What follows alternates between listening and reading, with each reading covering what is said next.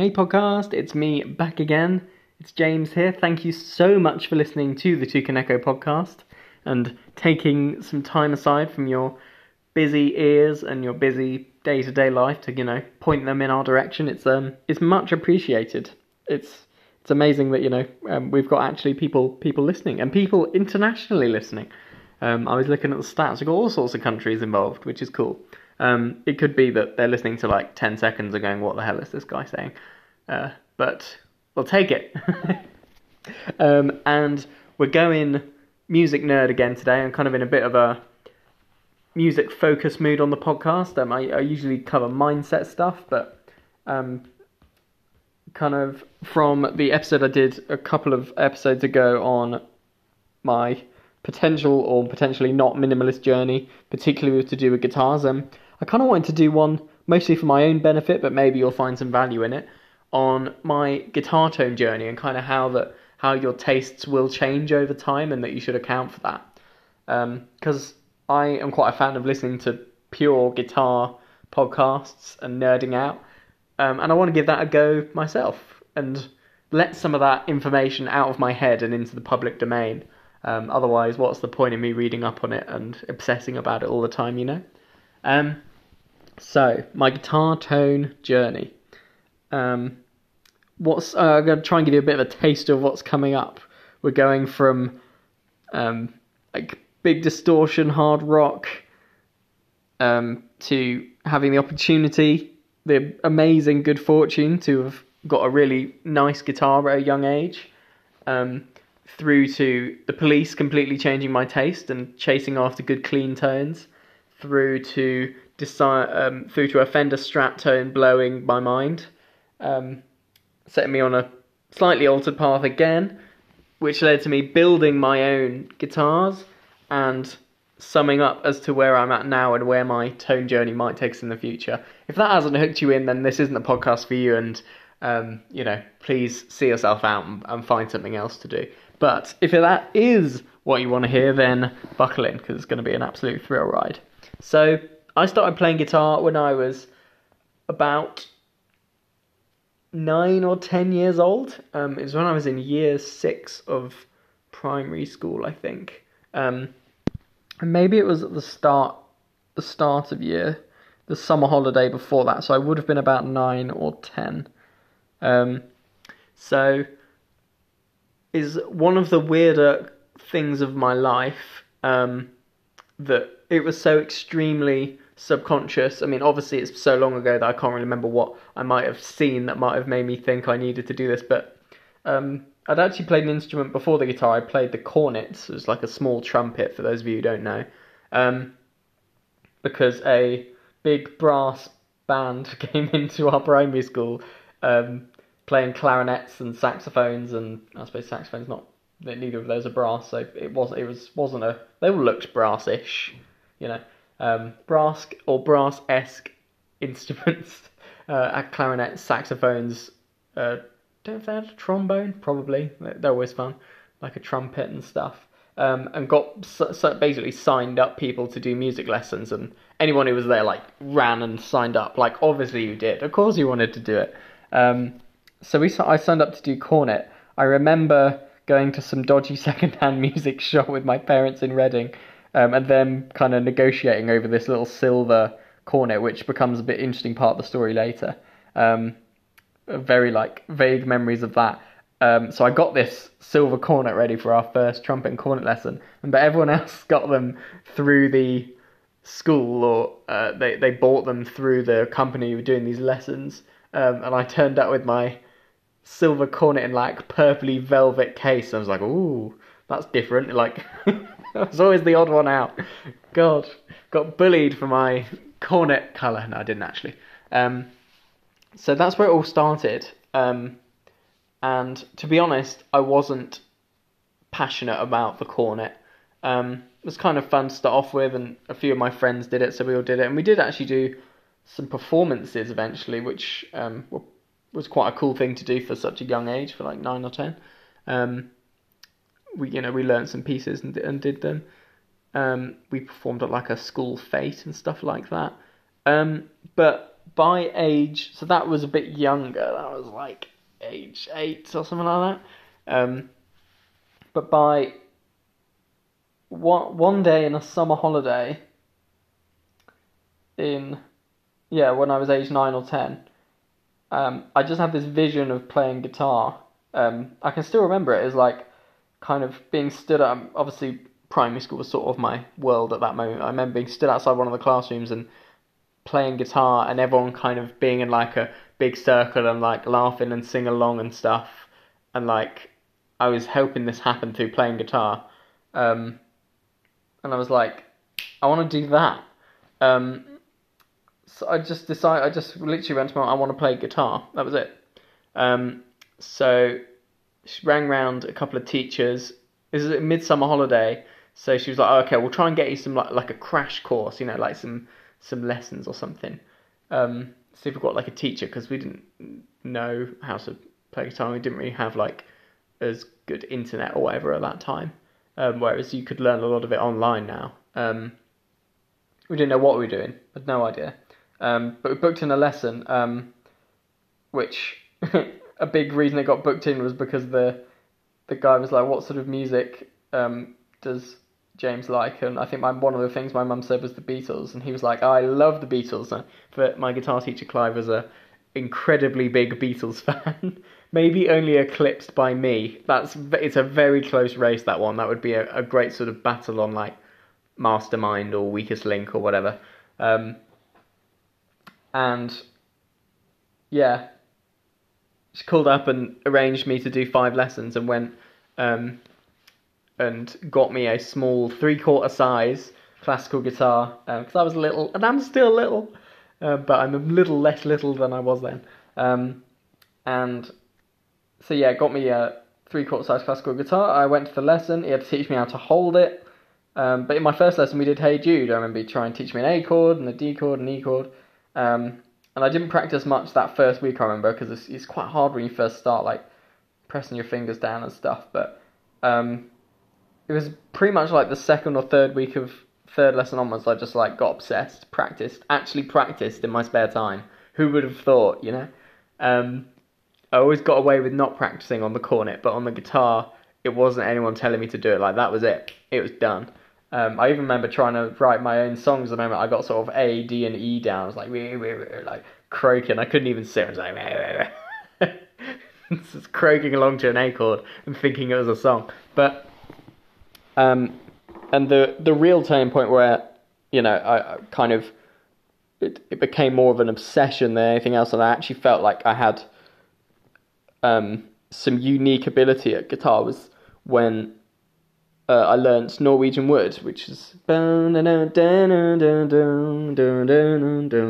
um, Beatles song, uh, which is a cool little shape around a D chord. I recommend people learning it because it's really fun to play. Um, and I learnt that, and like that, I obsessed over practicing with that because like I was so just really, really wanted to be able to play it, and this was the seed of this thing that would become an obsession um, later on. And um, I played basically constantly. I mean, before I go through like the actual journey of different guitars and tones and stuff, I was after like that's kind of where it all started. Learning Beatles songs, learning chords, uh, onto learning bar chords. I also actually learned, um, kind of, uh, particularly in the first few years, learned classical guitar as well. So actually pieces and reading music, um, which was a great foundation. I got up to grade five eventually, but uh, gave up when it got too theoretical because I was doing other exams and a bit bored of theory just in my life. Um, but that that was the kind of how I got my foundation in guitar, um, and yeah, it's funny. A lot. Of, uh, I remember other people at my school picking it up as well. I don't. I couldn't necessarily claim it was because of me, but I do remember sort of after that, maybe three, four more people were picking up and trying to learn, which is kind of cool. Um, but yeah, the next guitar I got after my little classical one was I really wanted a steel stringer, did uh, an acu- a, a, acoustic guitar by anyone else's standards, but because I'd been playing nylon string classicals. To me, it was like a steel string, um, and I was still doing cornet at the time. Or was I? I think I just come to the end of doing cornet because my cornet actually broke mid lesson. I had to take it to a shop to get fixed, and I didn't bother. And I had this broken cornet lying around, and I was had this great idea that I could sell the cornet and get a guitar to replace it. So, um, and this is partly because uh, my mum had called up the shop, and I think I talked to them on the phone as well. My mum called and they had this twenty quid acoustic guitar in that had been like repaired. Um, this like twenty quid Fender. I was like, oh, I could get a, could get that for twenty quid, but then I think it went. this, is, this is literally the level. It's obsessing over like twenty quid versus eighty quid or something. It was like trying to work out how, how I could afford it. Um, so I went in trying to, yeah, I went in with this cornet to the shop, not to get it repaired, to sell it to them. Um, and I was like a bit because it was broken, so I was like I didn't want to let on that it was broken, you know.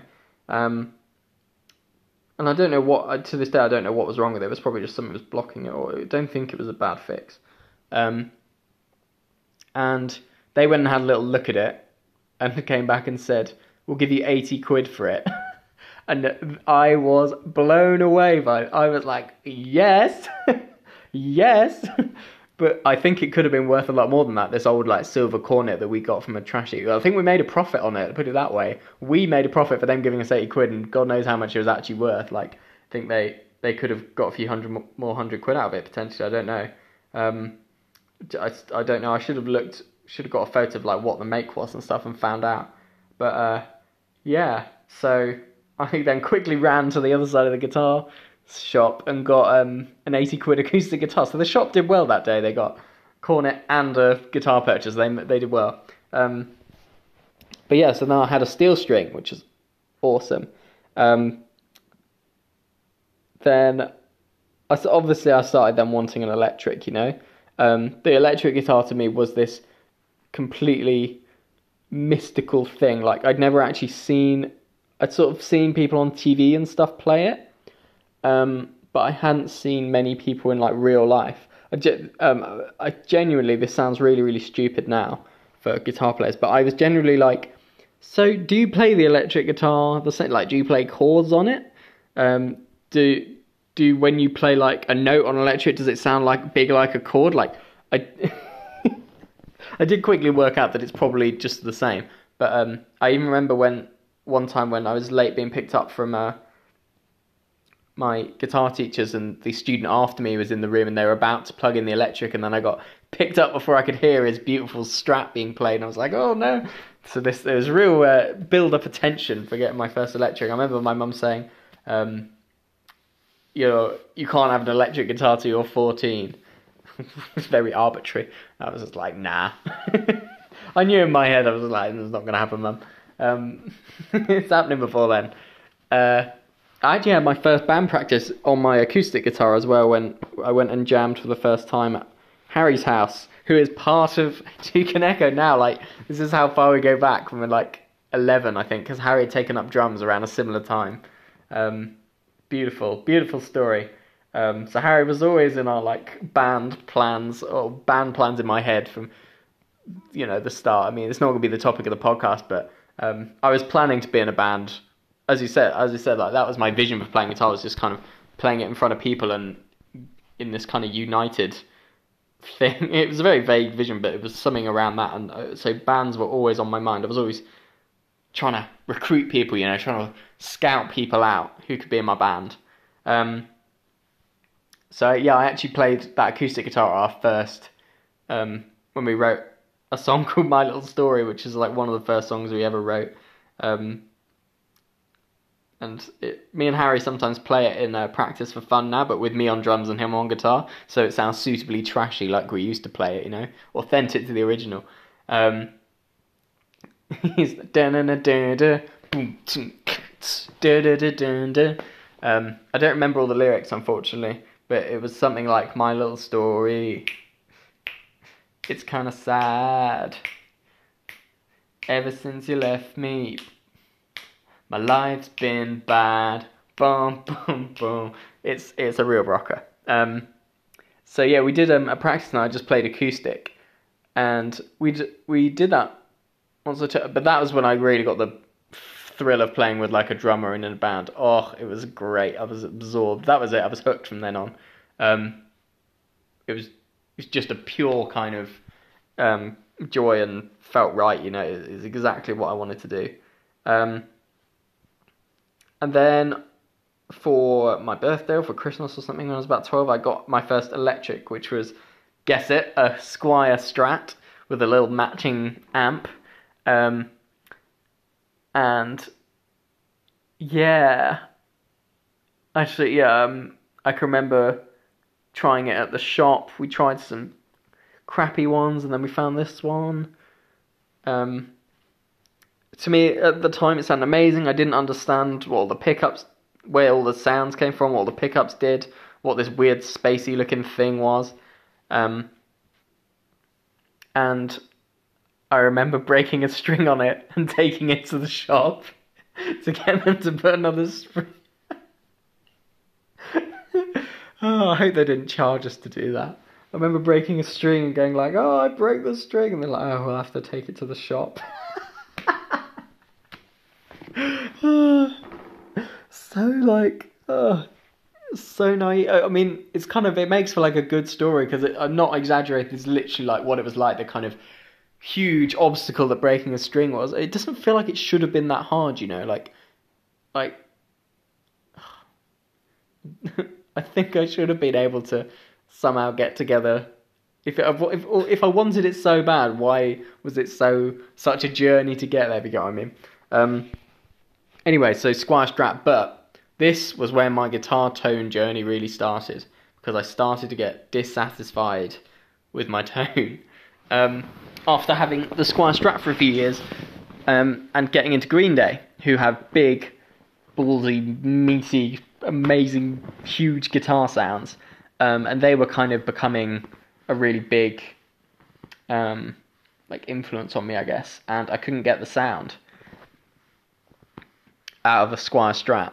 Um, I went off Strats completely and desperately wanted a white Les Paul like Billie Joe Armstrong.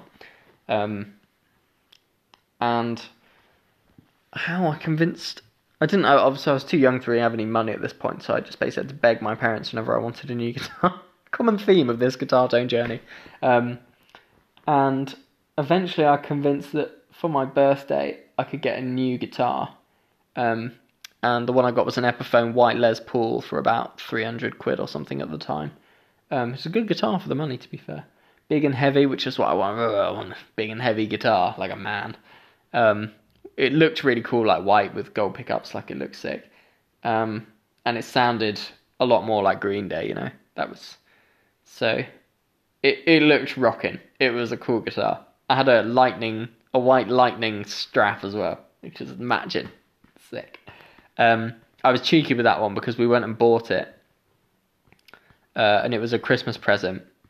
Um, but I took loads of photos of it and plugged it in and had it because I, I actually tried it in the shop without plugging it in, which I think is a bit cheeky, isn't it? They didn't let me plug it in. They just gave me the guitar and then sat me like miles away from an amp, and I was too sort of young and nervous to ask to plug it in. Which so I actually bought it without plugging it in, which was like, hmm, I don't think that's great. I think you should always let people plug in guitars when they're trying them. It's always a bad sign of a shop if they're not actually going to let you plug the guitar in. Anyway, um, so there's the first tip of the uh, guitar tone podcast. Jesus, 18 minutes already. Uh, I'm not even. I'm about 14 at this at this stage. Um, yeah, first tip. First tip. Always plug in the guitar and always go try them.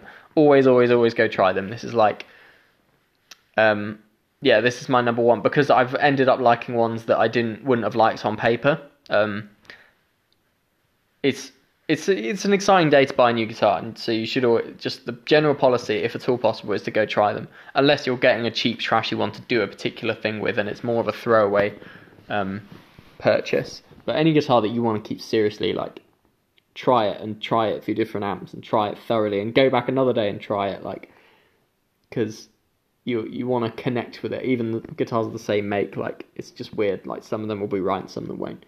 Anyway, um, and then uh, so yeah, I used that guitar for a few years, and that's when we actually started playing in a band called 531. Um, I started out with that guitar, and I was playing. I called myself a lead guitarist, but I couldn't play any lead. I could basically just play chords and classical guitar at the moment. So I sort of forayed for the first time into playing solos, very much learning as I go with no theoretical sort of thing behind it, just like playing until it sounded good. Um, and I was pretty happy with that. It was all going well. Um, I bought a pedal for my amp, so I bought like a pedal called a ProCo You Dirty Rat, which was technically like a fuzz pedal, but I again no idea why I picked it. I hadn't heard it before. I just like that. I'm getting that one, and that became an integral part of my tone, having never heard it before. Maybe I looked on YouTube it or something. Um, and so yeah, that became my tone in my first band. Um, playing, it's still playing through that little Squier amp. I think I sold the Squier by this point because um, I I hadn't used, I stopped using it. It was just lying on the wall. Um, so I sold it for like forty quid or something. That I thought was all right, like forty five pounds. I think it was a decent, like God, more than I thought it was worth. Um, so I remember that. Then came a big change. So, um, an old lady who lived down our garden. Oh, well, that she, she sold the land for my parents to build their house on. It was called Kathleen. She was ninety three or ninety four or something like that, maybe even older. 91, 92, can't remember. Um, she was just the loveliest, sweetest um, person ever, and she she was kind of like a um, she she was sort of like an auntie or something, or or a grandma, kind of another grandma to us, like that that kind of thing. Like we'd always go visit her. She'd always have the biscuits like stocked for us. She'd always let us run around her garden and kind of because she had a really big garden, so she'd let us like run and play hide and seek. She'd come and like watch and comment on all our games. That she she just absolutely loved children, but didn't have like children of her own. She used to be a nanny, so um, she was like a really big part of our um, kind of growing up, and she used to babysit us and stuff. So we had this kind of really nice um, really really nice person who lived down the garden from us, and you know she got um, she got older and um, eventually her health deteriorated and died. I mean she was like ninety something, so I suppose that does happen to everyone eventually. Um, which was kind of it, it was sad, but it um, not unexpected, I suppose, by that point because she kind of been slowly, slowly getting to that getting to that point. Um, but the reason this is related to the story is she left me and my sister a pot of money each, um, a couple of thousand pounds, which was completely out of the blue and unexpected and just pure amazing like generosity and just such a lovely thing to do. Um, and I don't know whether she said this or, or my parents said this, but it's like I think you should spend like you should obviously you can do what you want with it, but if you want to spend it on something fun, you know, don't don't feel like you have to squirrel this away and do the do the sensible thing. It's kind of a, a such a lovely, like, nice bonus. Like, do something you'll like you'll enjoy with it and get an uh, kind of in, in, a nice tribute. Um,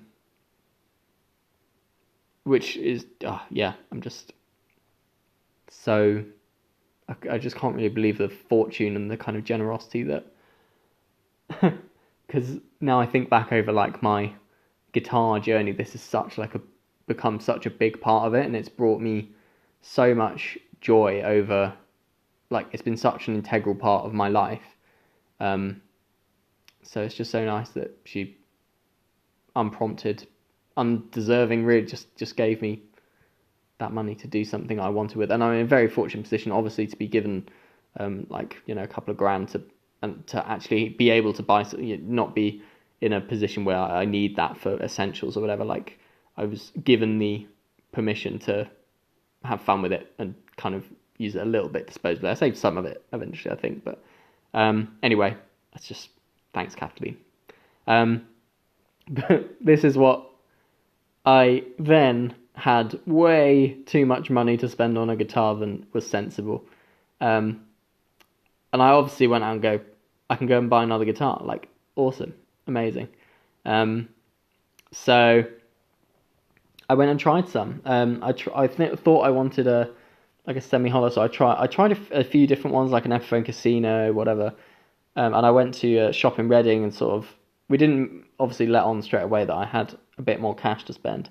Um, and I tried a lot of different guitars, but remember I already had the Epiphone at this point, kind of ballsy Les Paul sound, big distortion man, um, which is learning to play Sweet Child of Mine and that kind of thing. I think I was almost in my Guns and Roses phase by this point. Um, Green Day and that kind of thing. Uh,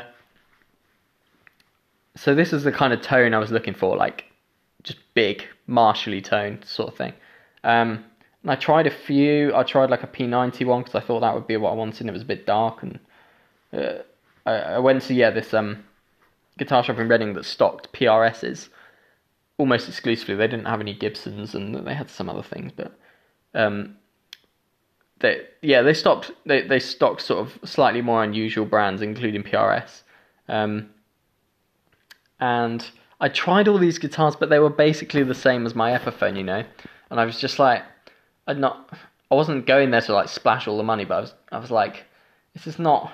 I'm not getting. I don't feel anything more than what I've got. It's just everything I've tried. It just feels like what I've already got. I'm not, not feeling like a real improvement here. I don't really want to put the money into it. And so we asked them to show me something a bit better. At which point they showed me a PRS Custom 22, which is like 1800 quid. So quite a lot. Um, would have been quite a lot in dollars at that time. At that time um, as well, and um, I was absolutely blown away. What an amazing sounding, feeling guitar, looking guitar. Just like, oh, glorious. And from then on, I was hooked on expensive guitars. uh, yeah, from then on, that was that was that. Um, I I tried it. I didn't buy it straight away. Came back beaming with a smile on my face, going, "That was incredible. That was like just the best thing I've ever played." Um, it was obviously a guitar that was well above like my level of playing at that point. Um, I think I was all right for my age. Like uh, I was okay, you know, I was okay for my age. Like I was starting to do little solos and play in a band, and um, was very good at like all the chords. he knew all the chords, um, but yeah, could play quite cleanly and stuff. It just hadn't quite developed my soloing and stuff to that point. So I was kind of trying this, not thinking that I was worthy of it, but thinking this is like something I can grow into. Because my passion was I was like carrying guitars around the, like literally walk around the house playing like all the time. That would not be unusual.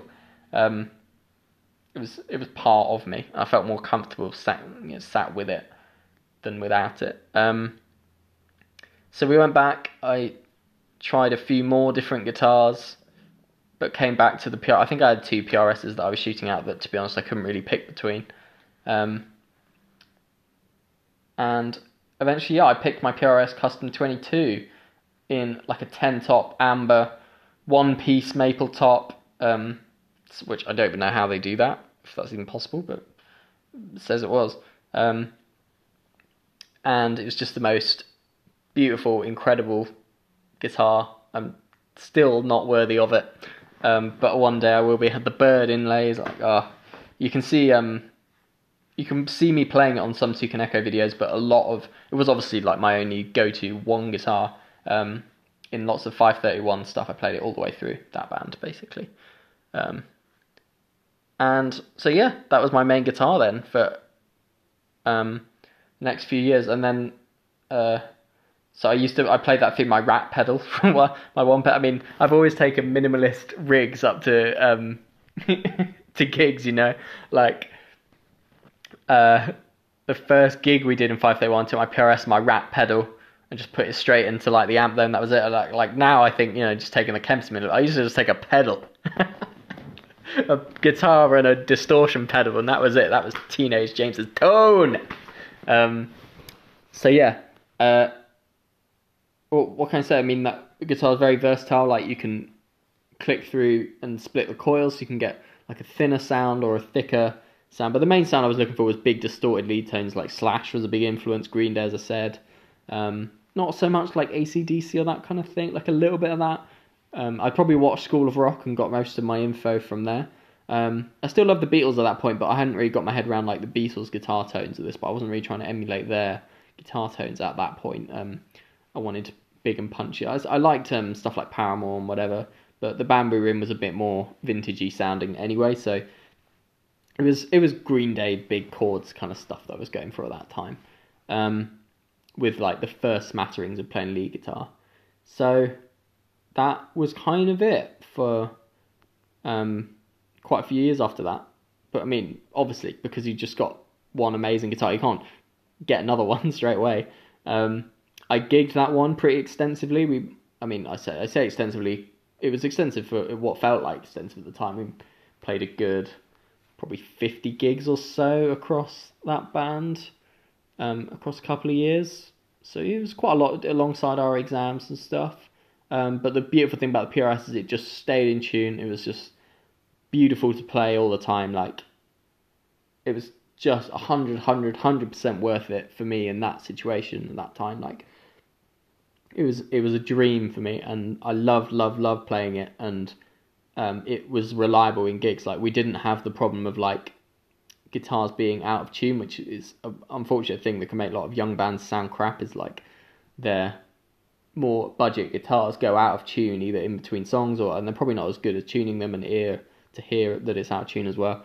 But that could like let you down. Oh, I forgot that I did a gig with the uh, Squier Strat actually when I was younger, like a youth festival.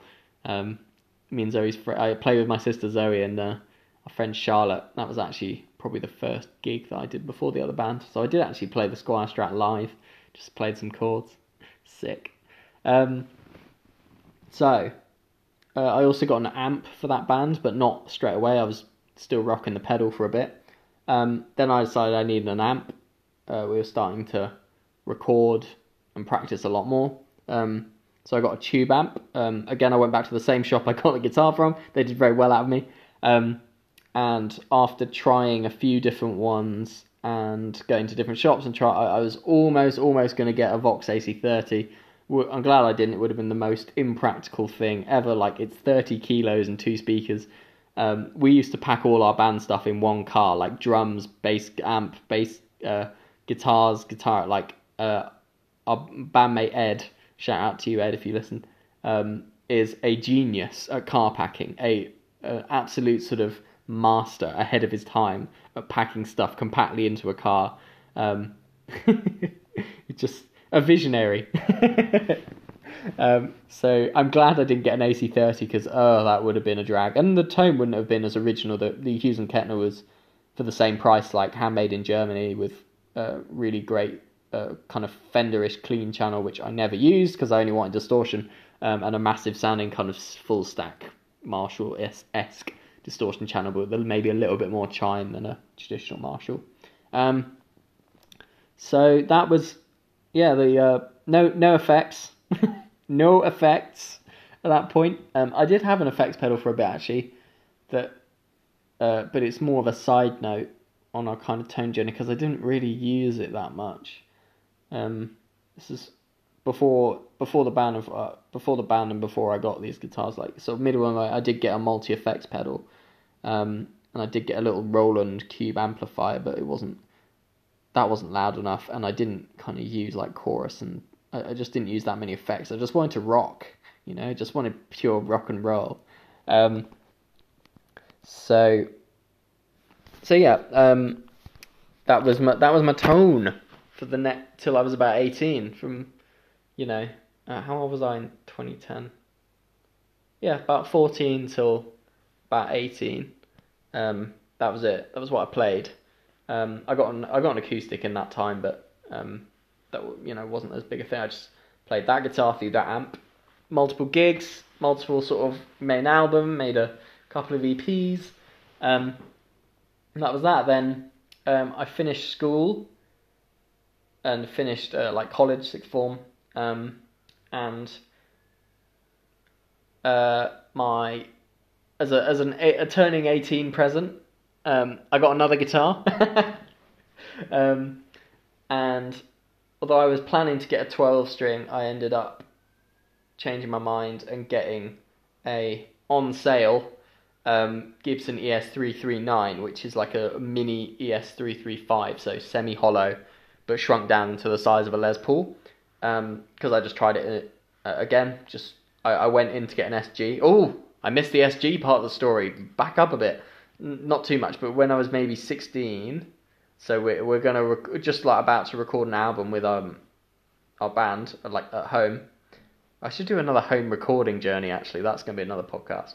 But we're recording. Uh, I was in America uh, with my fa- that sounds like um I, I was on tour in America with the band. Like, no, no, no, no. I was on a family holiday in New York, and we went foolishly. We went to the Guitar Center, um, and I spotted on the wall an SG that looked just like George Harrison's SG with the vibrola. Um, and I was like, oh, that's a cool looking guitar. I want to play it. And then I got it down, looked at the price, and it was 600 quid. And I was like, oh my god, like these things don't, they're quite rare. Like, they're quite rare to get an SG Vibrola. It was, it was 600 quid because it had a headstock repair, which can actually make them stronger. Like, uh, it doesn't mean that it's going to break. It actually makes it less likely it's going to break again. And it was a bit beaten up. It had been a session player's guitar. Like, it was a Gibson 61 reissue, but with a Vibrola added um, and it was sick. I played that for a few hours. Probably spoilt a valuable day of the family holiday. The classic. Wanted it desperately. Dragged my dad back the next day.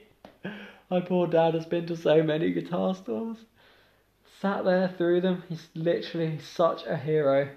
Um, my mum too. My mum's done it too. They've all done their time. Um, and I was really, really close to wanting to buy that, but um, kind of dissuaded out of it through like customs and whatever. Um, and I was a bit grumpy for the next day or two because I I was in guitar obsession. It has been an obsession, guys.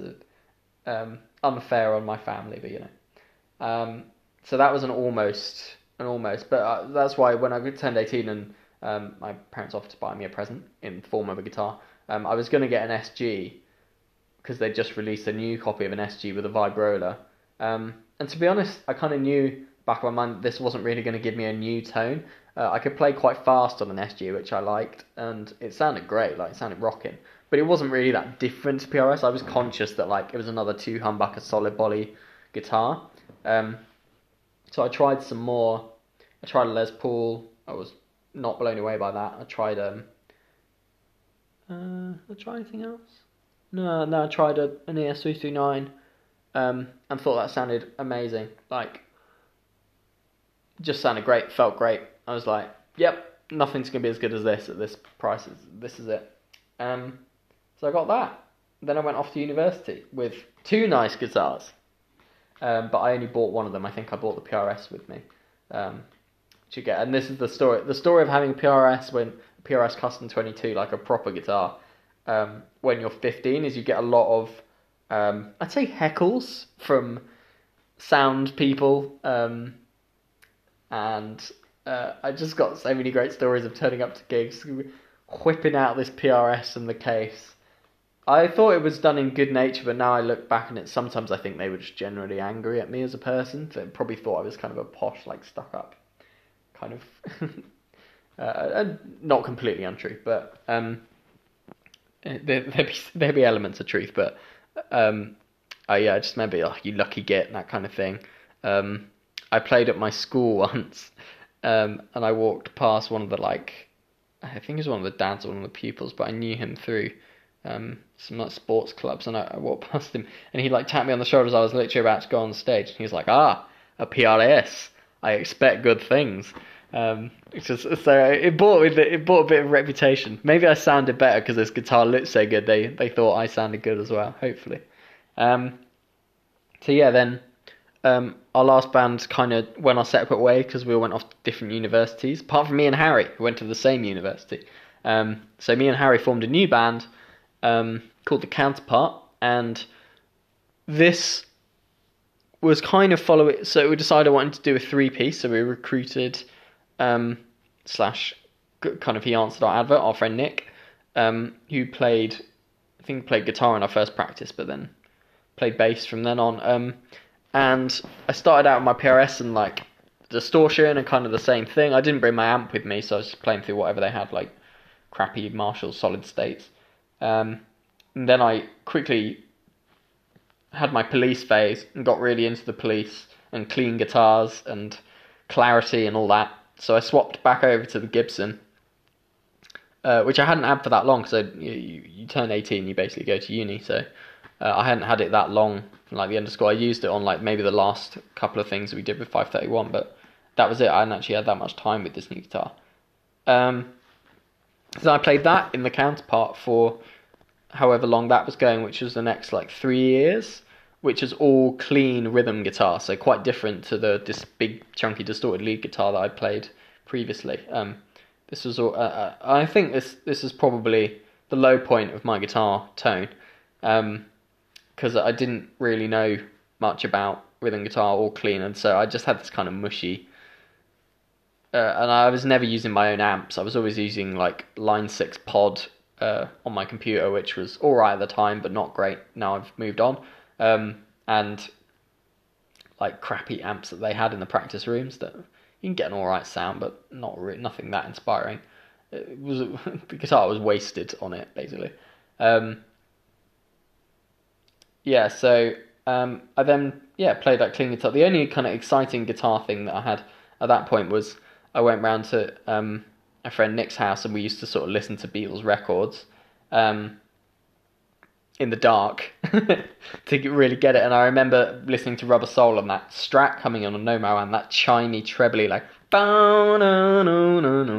um, and I was like, I need a Strat. I had like this image of a Strat from then. I need, I wanted that chime, which I'd been experimenting with on some of our counterpart recordings with like making a lead guitar very clangy, trebly, like imitating that Nowhere Man sound. And that was my next destination that I wanted to go, you know. Um, God, it's been 40. Let's, let's just play one. I was going to say let's make it a part two, but let's just make this all one. Let's make this a big, big fat part one, baby. Um, so, but that's kind of a the first. I, I suppose there's a couple of chapters, but that's where we travelled. So at this point, I've sold the Epiphone, sold the um, Squier Strat, gone through my chunky rock and roll tone phase, played the PRS and the Hughes and Kettner. Uh, did I talk about the amp as a Hughes and Kettner Statesman uh, 20 watt combo, which is what I played with the PRS? They partner very well together. As I said, like Fender clean channel, chunky, chimey Marshall lead channel, but got its own unique thing going. Um, got into tubes, you know, felt the difference of that. Loved, um, loved the sound of that amp in the room. Always found it quite hard to record that amp to mic it up. Um, but that's because like we were very, we we would practice in our teenage band in like also in like garages and living rooms, and we, we'd practice always in our houses. Our parents are just absolute heroes. Like they would help us transport our stuff to like one of our houses each night, and um, we'd all go and cook food and like hang out. It was a very sort of communal thing between like us and all our different families. It was very nice. Um, it was all kind of united around the band. Um, but yeah, and then then we kind of move on to the clean rhythm guitar sound that I was going for in the counterpart, um, which I didn't have my I left my Hughes and Kettner amp at home basically and just used whatever I could find because just a clean sound. Like I wasn't putting in much effort there really. Um, no effects still, obviously no effects. Um, then what next? Strats start coming into my consciousness, knocking on the door.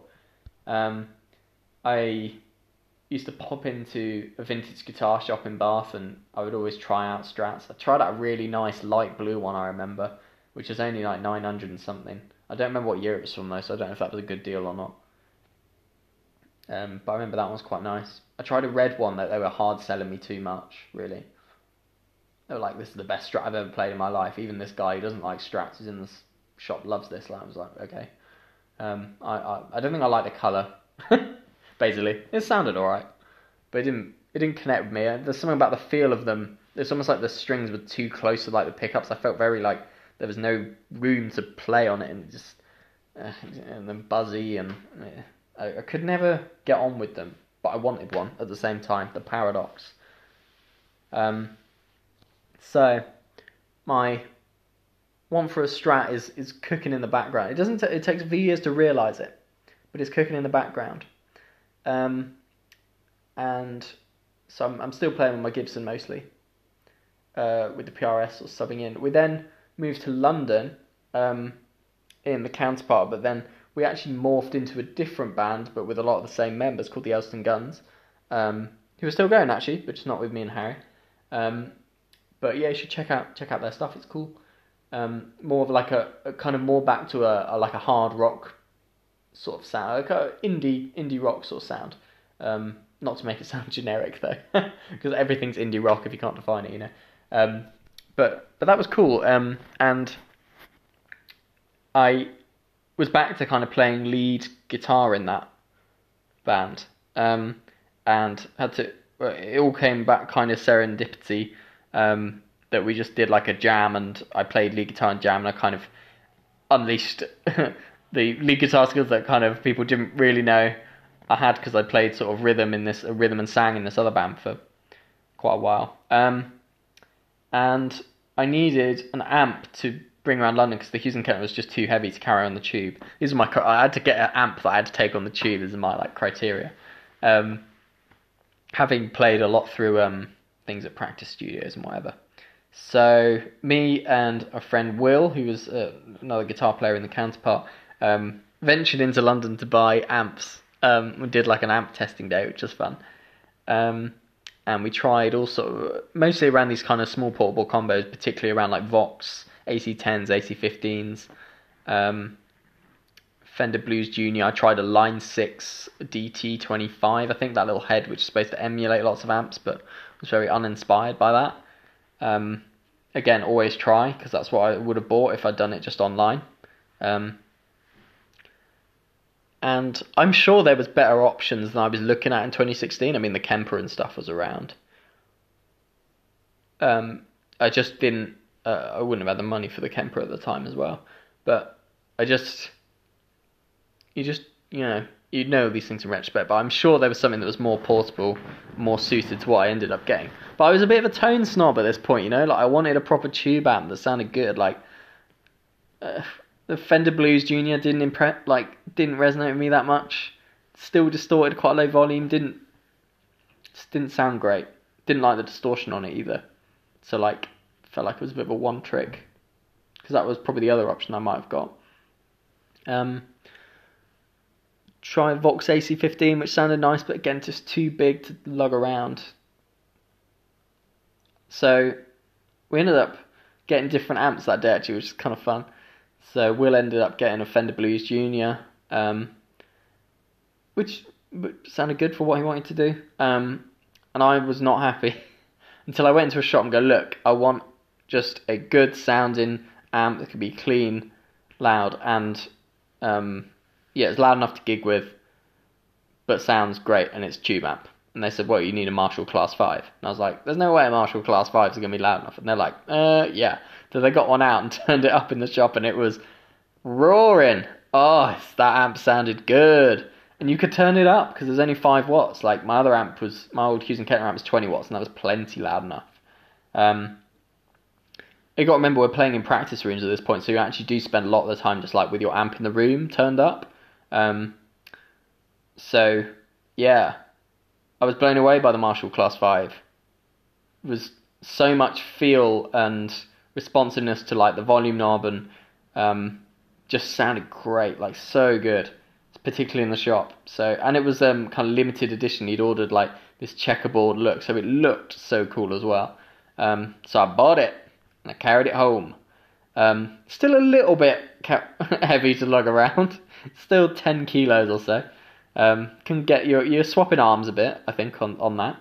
But um, yeah, so I got the PRS and the Marshall, and for a year played in the Elston Guns as the like lead guitarist, kind of playing kind of Jimmy Page-ish style lead guitar.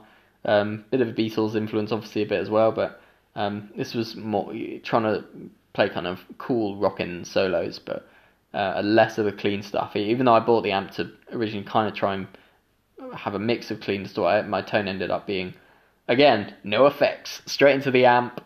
Um, the only issue I had at that time was that that amp's not actually really loud enough to practice with. Even turned up full through a 4x4, like, it can't outpower a head or like a whole band and a loud drummer. Um, so I always struggled with volume with that amp. It was very portable. I used to take the bus back after gigs sometimes, like the night bus. So just literally hop on holding amp and guitar, my whole rig in my hands, um, which is which is pretty cool. Um, but yeah, so I, I, I took that and gigged around London with it. Um, it the tone was great. The tone was good. Like I got compliments on like the tone of the amp multiple times. Um, but yeah, it's it it wasn't loud enough on reflection for what we wanted to do, but it was portable, so it kind of did the job. But you always need to mic it up, and if we did play some gigs you couldn't, um, and that was always a problem. I, I've literally had times where I'm almost behind the amp and can't hear what I'm playing, so I just have to rely. No one can hear me apart from like per, maybe someone in the front row who right with their sort of a little ten inch speaker like right in their face. Um, we actually recorded that amp as well um, when we went into the studio and did a couple of singles with the Elston Guns. So uh, the studio engineer liked that one as well. Um, so that was another, you know, still rocking the PRS at this point, but my Strat dreams are, are still there and they're coming to fruition. Um, we spent a year in London, then went back to uni because I went to uni in Bath. Um, but we had a as part of our course like did a year working in London. So went back. Kind of didn't make as much music in that year. I mean, very busy doing like final um, end of year exams and stuff, and um, kind of in a bit of a transition period in terms of like what I was doing, what bands I was in, whatever. Um, and yeah, so didn't generally play as much until me and Harry at the end of the year decided to kind of, and this is probably the first incarnation of Two Can Echo. In any, I mean, we played a lot as a two, we kind of jammed a lot as a two, but never always in the context of other bands, always rehearsing new songs or or just sometimes jamming for fun. That kind of emerged by this stage, but this is like, oh yeah, let's just record an EP together as a sake of, for the sake of doing it. I've got a couple of songs, let's just do it for fun. Um, so we recorded his electric drums or whatever, and um, I think I recorded all of that with the Gibson that I had at the time. Um, so yeah, I'd the, yeah. So that was um the kind of tone journey up until my end of university, which is when I was twenty two. And then in the summer holiday, uh, after the end of university, I decided to build a guitar because I'd found one on eBay that I really wanted. Um, a hollow body Strat that wasn't perfect. I didn't like the color that much, and some of the there were some things I didn't like about it. But I was like, oh, this person's custom built a guitar that looks really cool to me. Um, and I was trying to convince my parents that I should get. It. I mean, I should have just bought it. Like, I had my own money at that time. But my parents were like, "Oh no, you don't, you don't know what you're getting. Like, you've got to try it." Which, to be fair, is not terrible advice. Um, they're like, "Why don't you just build your own?" Uh, and I was like, "Oh, it's partly because I'm just terrible at building stuff, like the sort of design technology, like woodwork at school. I was always like really bad at and hated it." But my uh, grandpa was very good at it. My um, yeah, on my mum's side, like he was a, I think he did carpentry and he used to make all the furniture for their house and stuff. And um, yeah, unfortunately, he was kind of too old and um, eventually died at that point. That like I couldn't, I, I yeah, we weren't ever. I'll, I'll pass down lines of that. Like we couldn't make a guitar together. Although I'm sure that's something we would have done. Had like the I'd been a bit older or you know he'd be a bit younger or whatever. Um, and so you know maybe there was a little bit of in tribute to that. Uh, to uh, there's a little bit of that, but to be honest, I think it was just like I wanted a Strat. I hadn't liked any of the ones that I'd tried, but I had an idea of the kind of thing that I wanted. Um, and I wanted to try and do something well that I was bad at. Kind of challenge myself on like, oh well, you kind of really put yourself down on like how bad you are at woodwork and hand sort of DIY and whatever. Um, so I just looked up how to do it, what to do. Um, had a summer holiday, got stuck in, started making a guitar. Um, and I had a couple of things that I knew I wanted, but then everything else was just kind of standard strat. Um, I knew I wanted bare knuckle pickups because my mate Alex had actually built a guitar in um, our teenage band. Alex is like years ahead of me on everything, um, and this is one of the things. He built a guitar way ahead of me. He's into a lot of music, like way ahead, and I'll just criticize him at the time and then get into it. He was well into clean guitar tones when we were like 16. I'm like, nah, rock. And then like four years later, I'm like, clean guitar tones. He's like, James, I told you this ages ago. Um, so yeah, sorry, Alex. Um, basically, all the things I've criticised you for, I've been wrong, um, and become and, and, grown into them a few years later. Hopefully, Alex doesn't listen to this podcast. Um, so then, I, yeah, yeah, he'd ha- he'd built his own telly out of parts. Um, he didn't paint the body though. That was a difference that I did on my one. Um, but he bare knuckle pickups because I think he got recommended them, and they're like a British made, high quality pickup manufacturer. Um, oh, segment recording. Segment is 60 minutes. Well, I'm going to transition on to a new segment. This will be seamless for you. Right, segment two. That's all right. We've got another hour to run on this segment. Hopefully not. Hopefully I can't talk for that one. Anyway, um, so when I was about finishing I was about 21, 22 um, I started building my own strat. So I bought a Swamp Ash body. Um, I basically decided that I wanted something that I wanted a, an all maple neck because uh, all my other necks are rosewood, and I like the idea of I like the look of it. Um, I like the sort of the idea of it all being like one piece.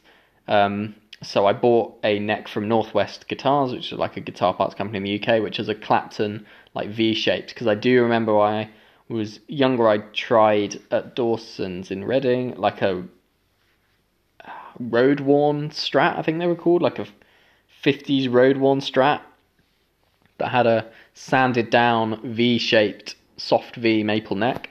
Um, and I remember really enjoying playing that guitar, like just really found it really responsive and fun. I was playing Layla on it and all the cheesy strat stuff.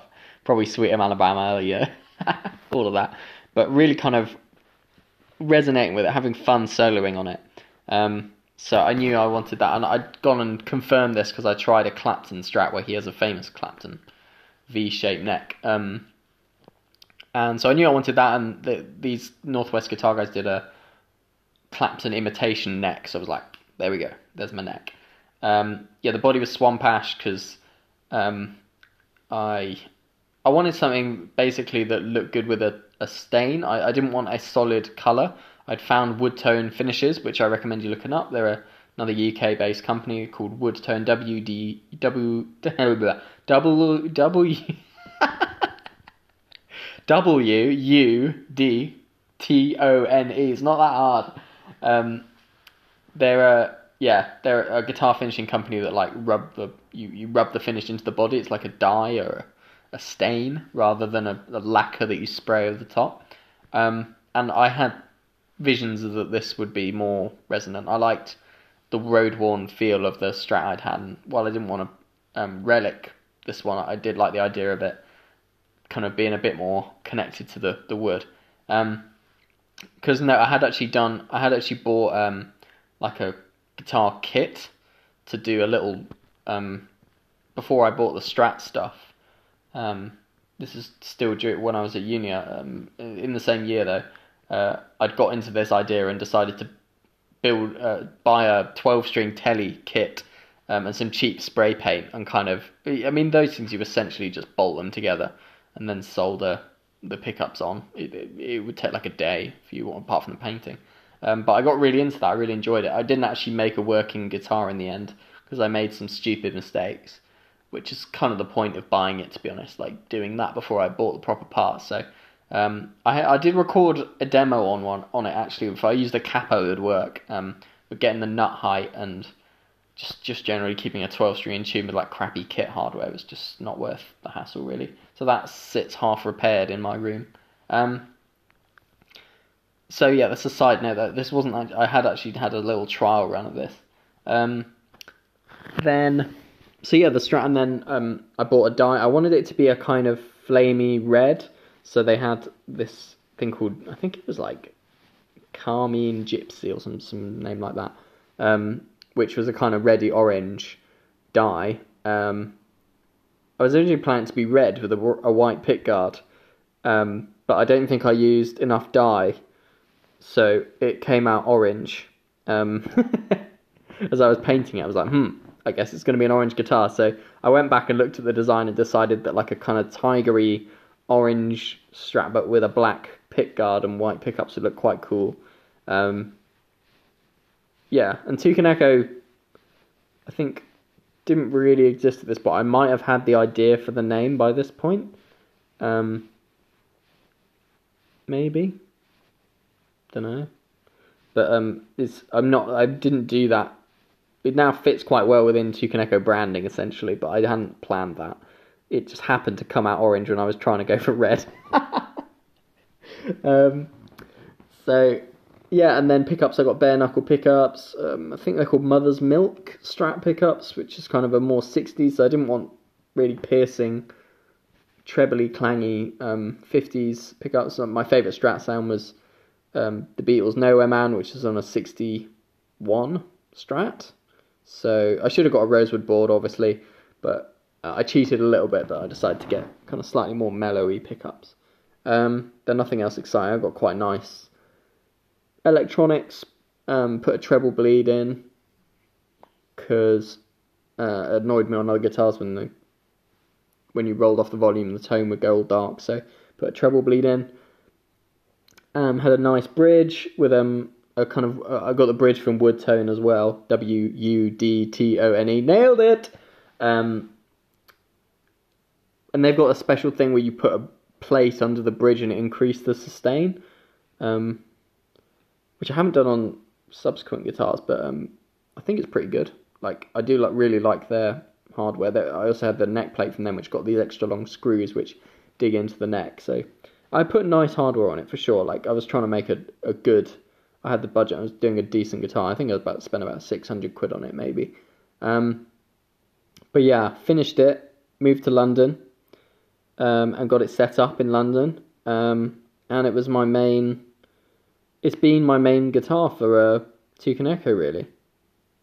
Since the, I mean Tukaneko sort of formed a bit a few months after that, maybe into in, in the form of like me and Harry. Um, although I was making songs and stuff under the sort of initial name Tukaneko in the dark corners of the internet, you know, um, in that time. But yeah, and I didn't have an amp still at this point. I got the H and K at home. Um, Hughes and Kettner and the Marshall now. See the gradual accumulation, the PRS and the Gibson sat at home and I've got my Strat, and that's my that's my baby. Um, sounds great, feels great, got it set up, just oh beautiful. Um, so I was playing that on my like demos. I do find that it's a very trebly rec- guitar to record with. Don't know if it's the combo of like the maple and the swamp ash. Uh, about I suppose the six the the early strats, the like fifties ones that are, are like swamp ash and um, maple necks are quite bright. So that's usually offset by quite like a bassy amp. You can get it right if you get the right like bassiness out of the amp for them. You can get a really nice kind of round like supple. Uh, is supple? I really want supple to be the right word because it sort of sounds like I want it to. Supple. Hmm. Bending and moving easily and graceful. No. Round. Tubby like a round tubby low end, but like the the treble gives it like this feel as well. Um, you feel like you've got a lot of detail in what your fingers and pick are doing because of this treble, like clink, clink, clink, clink, clink. You, you feel like you're getting that percussive element through a lot, but it's not shrill or harsh. That's what like a good strat compared uh, partnered with a good amp with a lot of bass response to me is. Um, remember, I was mostly playing kind of cleaner stuff at this point like uh, sort of and, and on solos like quite I was doing this all through like the computer through amp sims and stuff. I, I wasn't playing I was in quite a small room in a London flat so um, I didn't have a lot of room for gear so I played through my computer through my headphones mostly to not disturb any housemates. Um, and you know Tukaneko started as a studio band so when me and Harry started making more music together I was um, playing through amp sims with the with the Strat or with um, the Gibson. I actually recorded the first Tukaneko EP on the Gibson actually because uh, I mean it's logistical, but we were um, at our parents' houses at that time because Harry was living at home. Um, so I, I'd left my Strat in London and picked up one of my home guitars. it's good. It, guitars in multiple locations. It's beautiful. Um, so I've always found the Gibson to be really good for recording. Don't know why. Um, just records well. sounds nice. um, and the Strat I've struggled with recording a bit more. It's not actually on loads of Toucan Echo song or any songs really recorded, but I play it live a lot more and in practices a lot more. So it's kind of interesting, kind of hard, harder to get a good recording tone out of it. Um, so yeah, I was using that. Is there any other exciting tonal developments between that and the two rock? Um, so basically, yeah, me and Harriet start out as a studio band. We record an EP in his room. Then we decide. Uh, then, uh, then we, we play in the Elston Guns a little bit actually, because Harry's still playing in the Elston Guns at this point. Um, so I play the Strat in the uh, rock and roll band I talked about before when I was playing the PRS and the Marshall, kind of rocking Jimmy Page like solos. Um, I played the Strat for a couple of Elston Guns gigs that year. Um, through wait for it through my Boss ME50 effects pedal that I made a side mention to earlier. So I, I was playing a bit more affected stuff at this point because that's kind of what they wanted at this point. The, that band kind of wanted more delays and more like stuff to the guitar sound than the sort of pure straight up rock stuff I did before. Um, and I was sort of standing in at that point. I wasn't really like a full part of the band here, but I mean, it was a decent part. But we we were kind of doing a couple of gigs really. Um, and yeah, I play that and through a sm- I bought a little Vox MV50, which is like a micro tube, nanotube amp. So it's a um, for those of you who don't know, there's a, there's been an amplification invented called Class D, um, which is where it's still analog. It, people think it's digital, but it's not. It's like uh, it's a clean, very clean, very compact um, circuit that can amplify really loud, very efficiently. So you can make so the the flip side of it is just like you can make really small guitar amplifiers that are very loud using Class D as the loudness. So it doesn't do much for the tone. Like, it doesn't change the tone. It may arguably a bit sterile because all it does is just um, make things louder very efficiently. So at that point, I bought one of those because I was looking. I'd been to see the bootleg Beatles at the Royal Albert Hall and was quite inspired by the Voxy tones they had there. I wanted to match that with my with my Strat.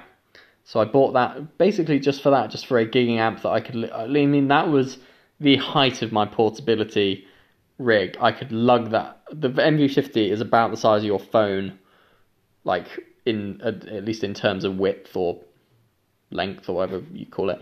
Um, it's, yeah, it's about the size of a normal guitar pedal, so you can you can almost almost fit in your pocket, let alone like guitar case. Uh, so that was fun. I used to take that to gigs and just whack in the bag and so you on the tube on the bus like no problemo.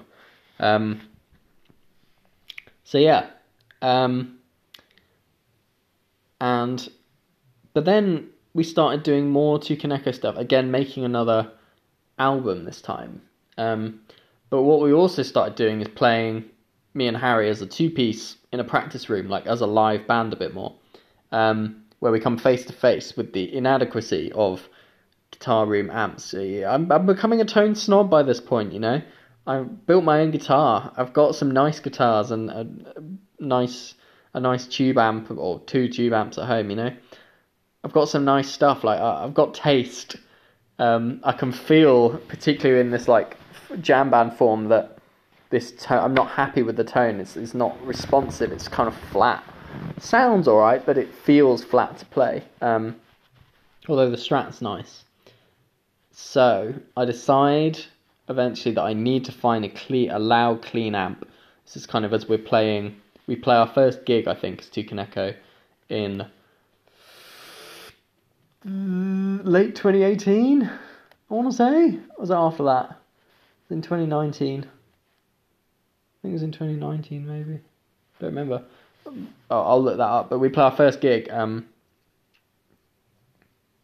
and at that point, I bought an octave pedal, which is like adding the bass to what we're doing. Um, I think yeah, I think it's 2019 we do our first gig, um, in like April May time, so we're a bit early, but uh, not that this matters for the context of the podcast. But you know, we're playing in practice rooms, whatever, playing these average kind of sounding amps. I tried going through my computer, like through an amp sim out, but the feel wasn't there, it just wasn't right. So I decided I needed a loud, clean amp, so I go deep into my researching, trying to find something. Um, look at like Victory amps and a clean MV50. Uh, I didn't try a lot of these actually. I was just looking online, and then on Reverb and looking at like John Mayer's tone quite a lot because he's just nailed the clean tone, you know. Um, I knew I wanted something with like sufficient bass. I looked at the, I, I did try the Blue Guitar amp one, but uh, don't know whether it was just the Atmos and the, in the shop and stuff where I couldn't turn it up very loud and didn't get a good impression. But I didn't, I wasn't that impressed by it when I tried it. Um, but I know other people have absolutely loved it and sworn by it. But anyway, that was my theory that that was what it was going to be. But decided I wanted something with a real tube amp feel. Um, so, trying to find a, a, portable tube amp head that had big, loud, bassy, clean sounds. That was the order of the day for Toucan Echo, you know. Um, and on Reverb, which is like a musician's eBay if you don't know it, um, I found a used Two Rock Jet 35 for about a grand, which I'd never seen one that low before. So I snapped it up. It was an impulse purchase um, I arranged for that guy to come um, and drop it off in Easter time of 2019. Yeah. Um, and that is the most beautiful sounding amp I've ever played. Just crystal, crystal clear. Bass, big, deep bass, like exactly what you want with a Strat, as I was saying before. Big, deep bass, um, like expensive, crystally, high end. Um, Mid range if you want it. Um, really clever like gain structure and circuitry. Point to point wiring made in America. Like oh beautiful. It just it was it was more detailed and more responsive than any other amp I'd had. Even the Marshall, which was it, it just kind of it's like it's had a cover a blanket lifted off the tone, so you can hear everything you're playing. I was like, not only is this sound great, like it's gonna make me better because you can actually hear everything I'm doing here. Um, so I had that. Um, Got a cab made for it by Zilla as well with a neo cream back in it, so so that it was light. Got an orange racing stripe round it, it's pretty cool. Um, which hasn't, I'm not sure it's ever appeared on any Toucan Echo videos actually. Maybe, maybe once or twice, um, but I've mostly used that at home. Because um, you know at that point we were playing a lot just in practice rooms, um, and where you turn the amp up and that that's that's why I got a conventional amp. You know, I, I was also a little bit of like, oh, I want a genuine analog tone. I was kind of of that opinion at the moment, having played through amp sims and kind of found the tone a bit average compared to like a, a the feeling of playing through a tube amp. Um, so I got the two rock. Um, remember playing the first practice with it through a four x twelve in the room. Sounded unbelievable, so good, just massive, responsive. The reverb on it is amazing. T-Rock's are great, man. They're just so good. Um, was perfect pairing with the Strat. Um, the only thing is I didn't have any effects, um, and I was starting to feel that I wanted some delays and stuff for Toucan Echo to, to because if you've not got anything to back your solos, it's quite nice to have a delay as like the forming a little bed solo over. Not all the time, but you know, I was starting to kind of think that oh, I'd quite like a couple of effects. Um, but I was getting issues with using the two rock in our content in uh, it didn't fulfill that it fulfilled tone needs like perfectly but just the practicalities of being a two piece band in london weren't met well by the two rock it wasn't very practical because you needed a cab with it it was quite heavy like portable small size but if you're carrying it gig to gig it got it wore me down a bit um, because we literally would walk we'd take the tube and then walk 15 20 minutes and you can kind of do it but you just slowly start to not want to do that like actually lug it. Um, and I know that guitar players have been doing this for years and I think I'm just like a spoiled little I don't want to carry a 10 kilo amp like 10 minutes you know people have been sacrificing a lot more for tone but it's one thing putting it in a car, and another thing actually carrying it like with your guitar and with your uh, whatever other gear, particularly when you start taking like recording gear and stuff. Um, so I kind of found myself like if ever I was running late to practice, I just wouldn't take it. I just leave it. Um, I tried it in putting it in wheelie case and stuff, but felt a bit like it was getting rattled around too much. Um, so then another big change in Toucan Echo tone world was when I was first introduced to the Kemper profiler. I actually knew about the Kemper um, when I was looking at the Two Rock. It was actually a, a key contender of well, I was either going to buy a Kemper or a Two Rock, um, or a Kemper or an amp or something like. I was con- actively, but the Kemper's very expensive. Um, it's like eighteen hundred for a powered one. I've never spent that much on amp in my life. Like, it's a lot. Um, but obviously it should, in theory, emulate lots of different amps. But and the Kemper's unique because you've got loads of people who swear by it. Like whereas not many amp sims, amp sims are way more split in like terms of people. Oh, this feels just like an amp, or this doesn't. The Kemper, generally, people like this does it, this gets it, which is super cool. Um, but I didn't get one. I got two rock, and I was really happy with the rock tone when I could play it. But it just the other thing that wasn't practical was just like when we played some gigs where they didn't have a cab, um, and like I just I had this beautiful amp, but I couldn't lug it across. We also did a, a reunion of one of our old bands, and like I couldn't take it with me, and I'm back through amp sims, and it's just a bit like, yeah, I kind of invested in this amp, but it's not. I have to kind of be quite lightweight to get from you know we we used to go to gigs on the tube like we would meet up for band practices on the tube. Like you, you have to be able to carry it. Um, realistically, in London, it's different in the US or wherever it's predominantly driving. But we valued the flexibility of like being able to get up and go. Um, so, I Harry's flatmate Aaron had bought himself a Kemper because he's um, like a solo artist, producer, um, and wanted that for his guitar tone. So it's kind of one of his big investments in guitar tone. Um, and he was out slash away a weekend, and we were in Harry's flat recording. Um, and I hijacked and took the Kemper. Absolutely desperate to try on at this point, having heard all the hype, having heard the, having sort of thought about how useful it would be for recording and all the different amps I can have, and having listened to some profiles online and thought they sound. I played through quite a lot of these different amps now. I played through Fender Deluxes and uh, one of the best amps I ever played was a Fender um, Little Tweed Deluxe. Um, I think it was 1957, all beat up. Like, oh, sounded great. Um, I played through Marshalls. Like, I played through Marshall Full Stack. Played through multiple Vox AC30s. Played through various Fender. Uh, I mean, all the like average crappy Fenders they have at guitar shops, like um, DeVille or whatever it's called, and just impractically large fenders. Um, my Hughes and Kettner for years. Some Laney amps. Played, played through a few different amps. Um, not loads of super vintage ones, but um, I I basically listened to um, these profiles and gone. I that's what the amp sounds like. Like I wouldn't be able to tell that I, someone could play that to me. I wouldn't be able to tell you it was a digital emulation. So I'd listened to the Kemper and been impressed, but not played one. Um, then we recorded with it um, on our song "Lord Owes Me the Summertime," just on a stock profile.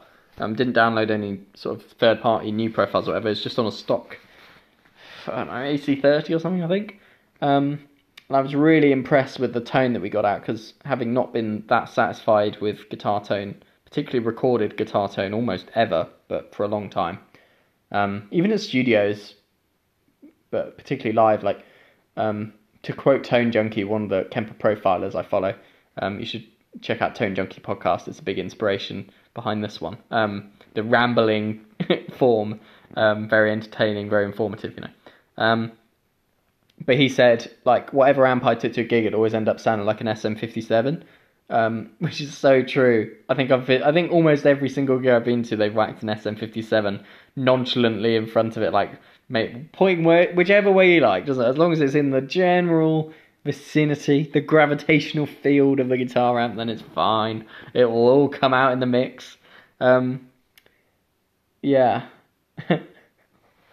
so I had had that problem that he described that the Kemper solves. Like the Kemper, obviously, you can use any mics you want, profile it, and then replicate that through a PA. Um, so you could be having a ribbon mic and all this stuff that you're not likely to get from your average sound person. Um, so yeah, never, always a bit unhappy with recorded and live guitar tone, even if the amp in the room sounds good. Like very few times, like yeah, I've absolutely nailed it. Like that sounded, particularly the little Marshall as well, quite like a trebly speaker. That it works for particular thing. It works a particular like lead guitar sound, but not for what we wanted in Two Connector. So I was kind of thinking, oh well, invested in this two rock to get all this bass to kind of fill out this two piece band. Yet I could, I could even if I got a cab there and whatever, and the cab sounds great. Um, my, my own cab. Um, if I got that there and the two rock there, like it might still have an SM57 in front of it. Like, what's been the point of this? Like, you're losing half the info that you've, particularly the bass info. Um, so I was already kind of sold that the Kemper could be a better solution, but we recorded with it. I used some of the effects. Um, I thought the amps had this feel and this like chunky kind of pro sound on this recording that like they didn't sound like a a DI'd guitar with like a thin, translucent amp sim layer over the top where you can kind of peel back the curtain and still kind of see that it was a. You still kind of see it was an illusion. Um, and so very soon after that, I bought one. Um, I bought that and a 360 camera on the same day. I was like, I think these things are going to help us, and been very right on both of them. Um, maybe a maybe a Toucan Echo video journey as well as a home recording journey. I'm enjoying this. Obviously, I'm enjoying it. It's like an hour in. Um, so I bought Kemper Profiler and downloaders and profiles, and it's been fucking awesome. It's been fantastic. The live and recorded tones you can get out of the Kemper are by far and away the best that we've ever, or I've ever had. Um, you know, playing guitar live through a PA and recorded. Best ever. Um, I'm not 100% convinced about it in the room yet, at least compared to a, a tube amp. I think that interacts with the speaker differently. Um, but I caveat that at low volumes. At higher volumes, you can't tell the difference. Um, and I know that sounds stupid. You'd feel like the tube amp would get further ahead at loud volumes, but honestly, I've played the Kemper through a four x twelve like loud in a normal band practice scenario. Like it's the the response is not.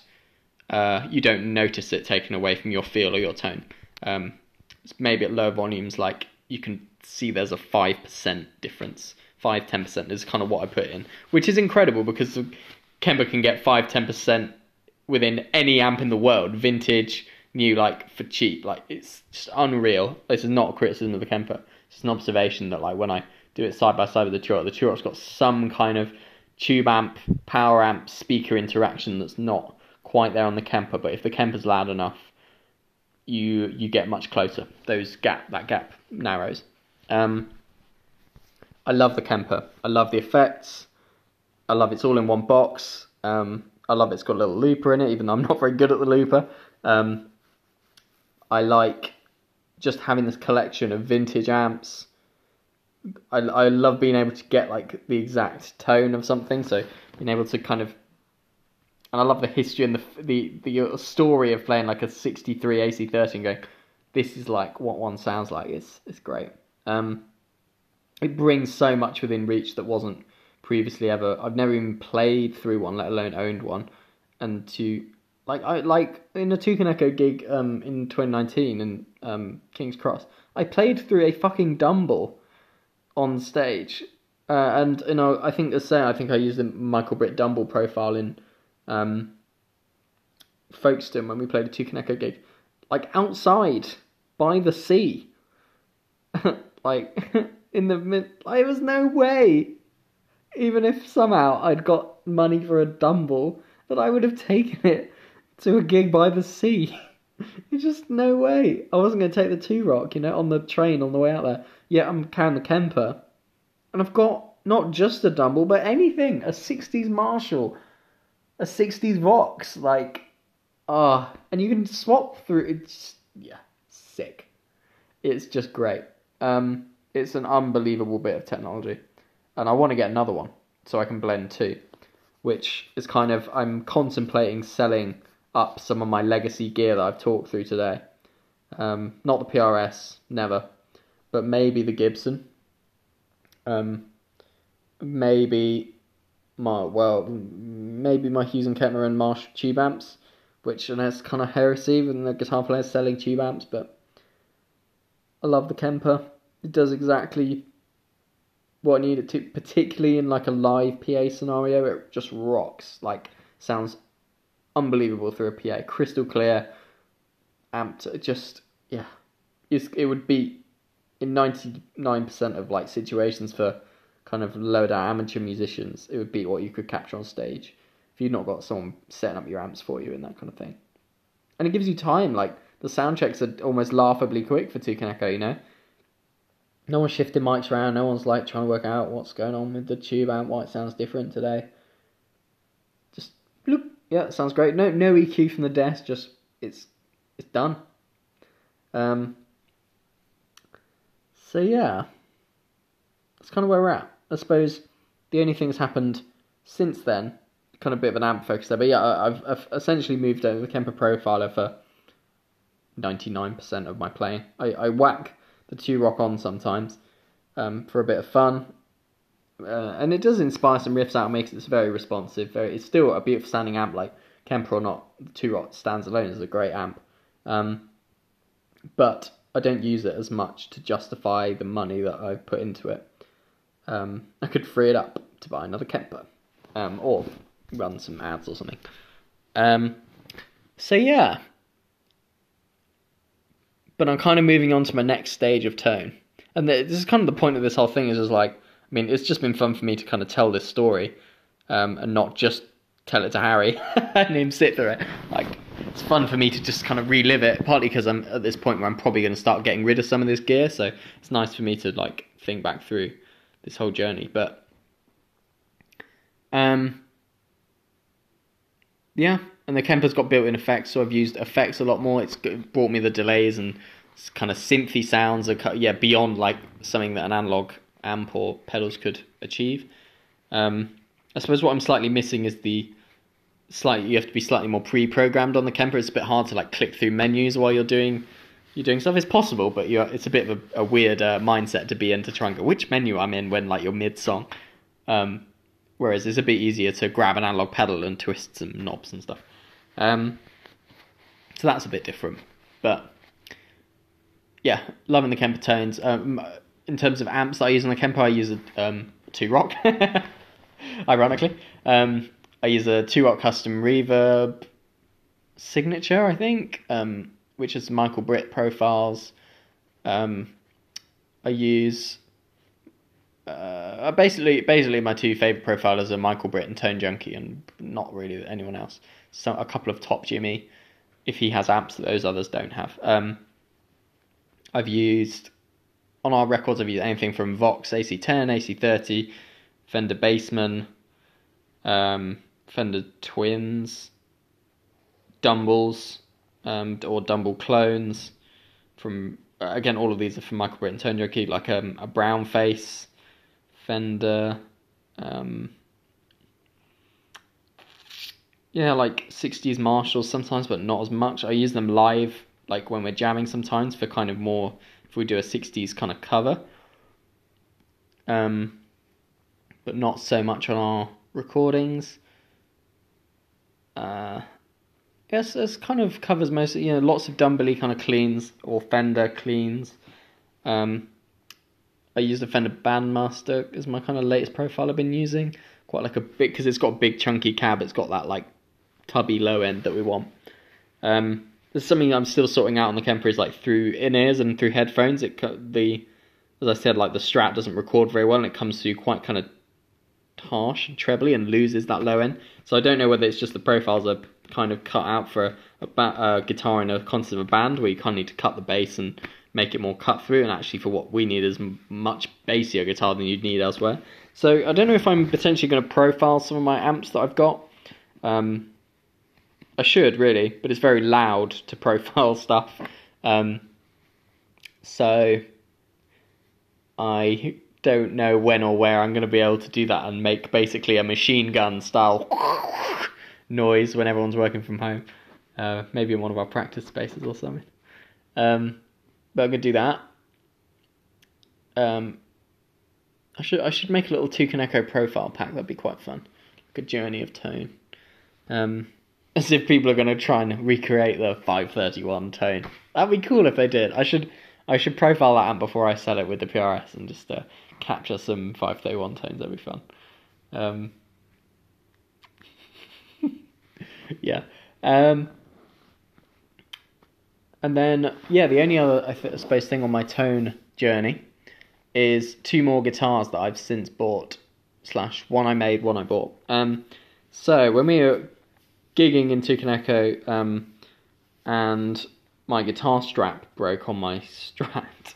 the actual guitar was fine, but my guitar strap broke. Um, I kind of realised that I needed, when we were starting to do more gigs and stuff, I kind of needed a backup. Um, I wanted a backup to take to gigs that like wasn't too expensive. I wasn't.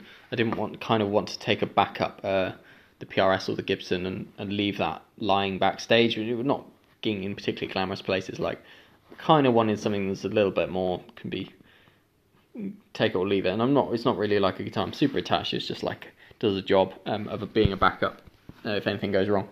So I bought a fret uh, uh, on sale, kind of slightly impulsed, but I bought a, a Fret King Esprit 3, which has three P90s, um, a vibrola bridge, and a kind of reverse Firebird body.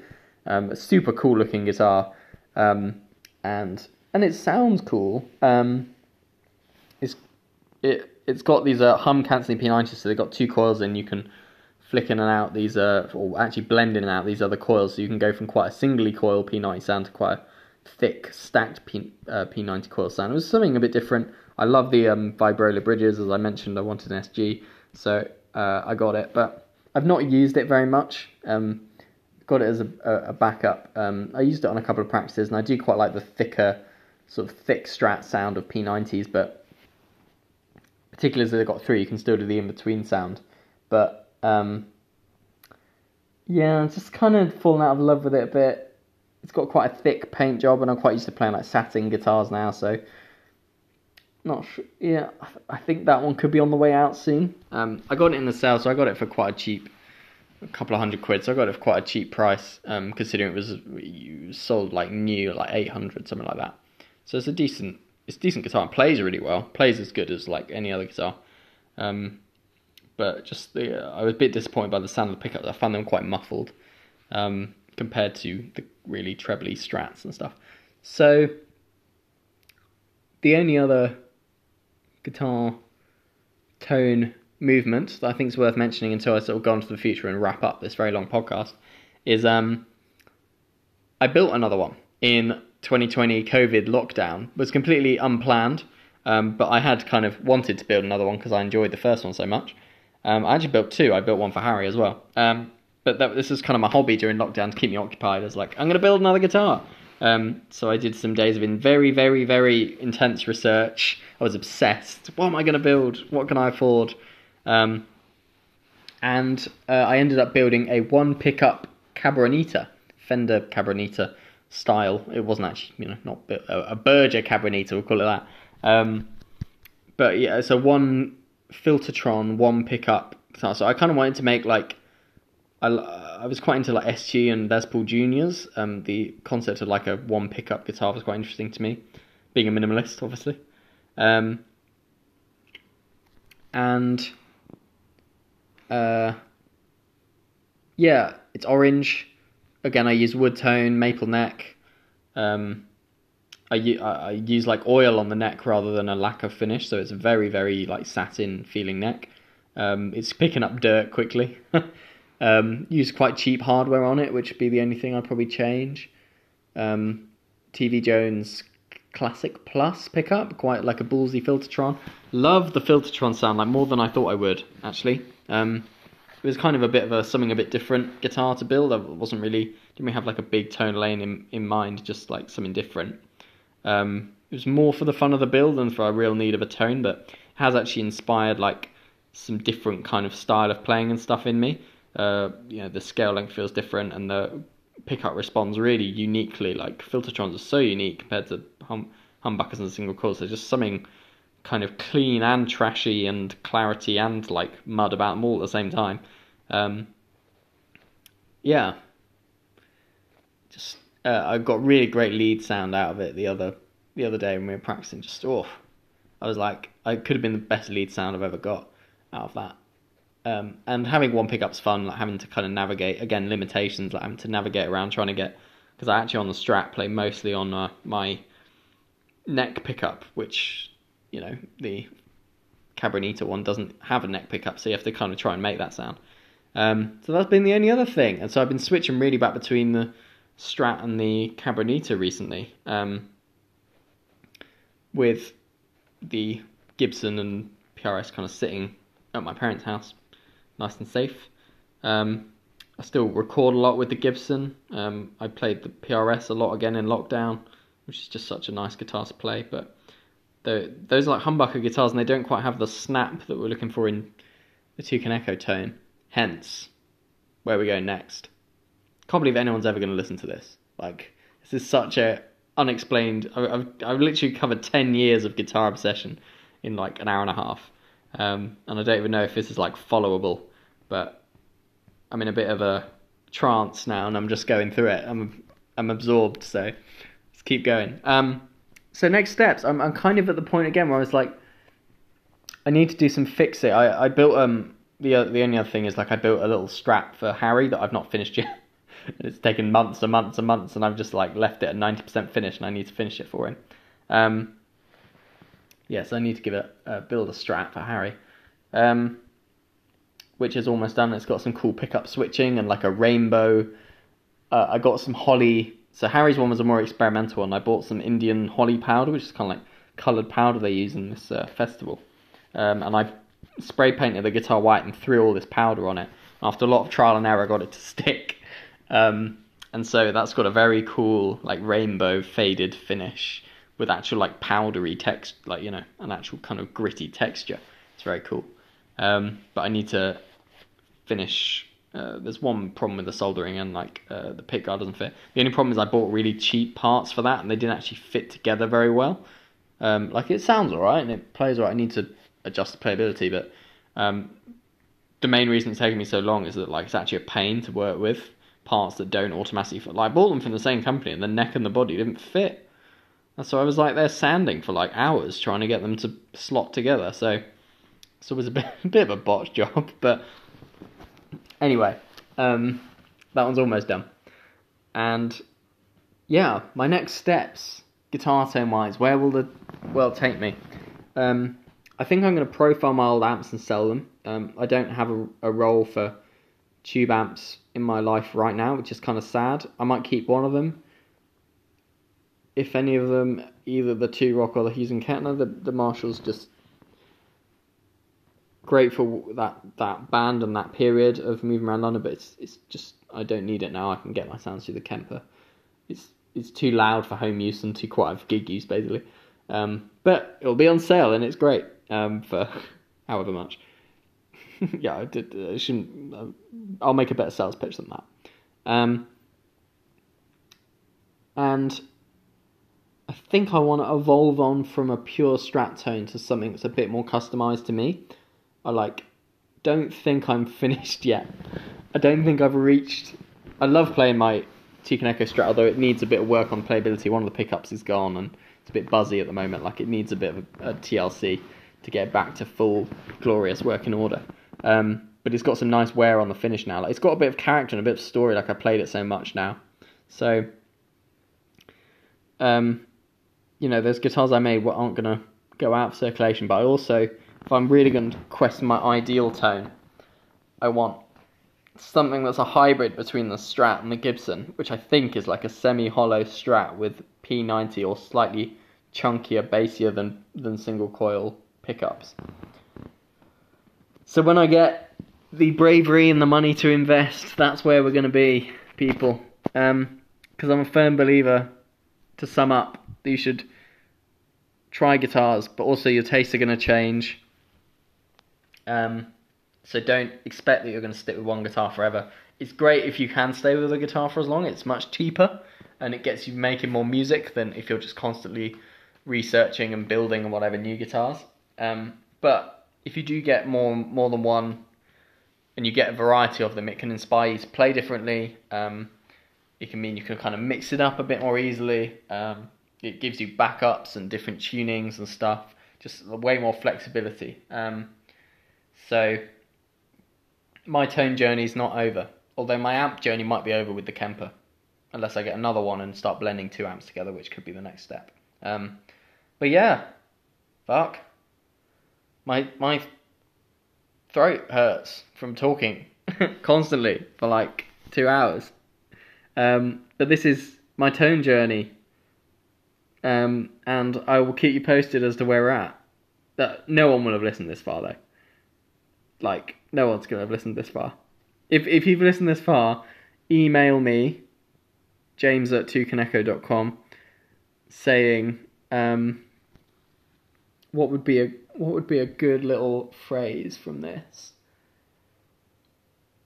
like guitar tone freak or something like that. Just just in the subject line, James at toucanecho.com, guitar tone freak, and I'll send you a free Toucanecho t-shirt and wristband and shit like that. Um, because who the hell has listened to this all the way through?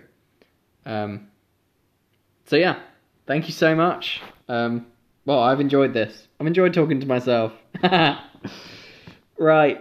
See you later on the Toucanecho podcast. Oh yeah, James out.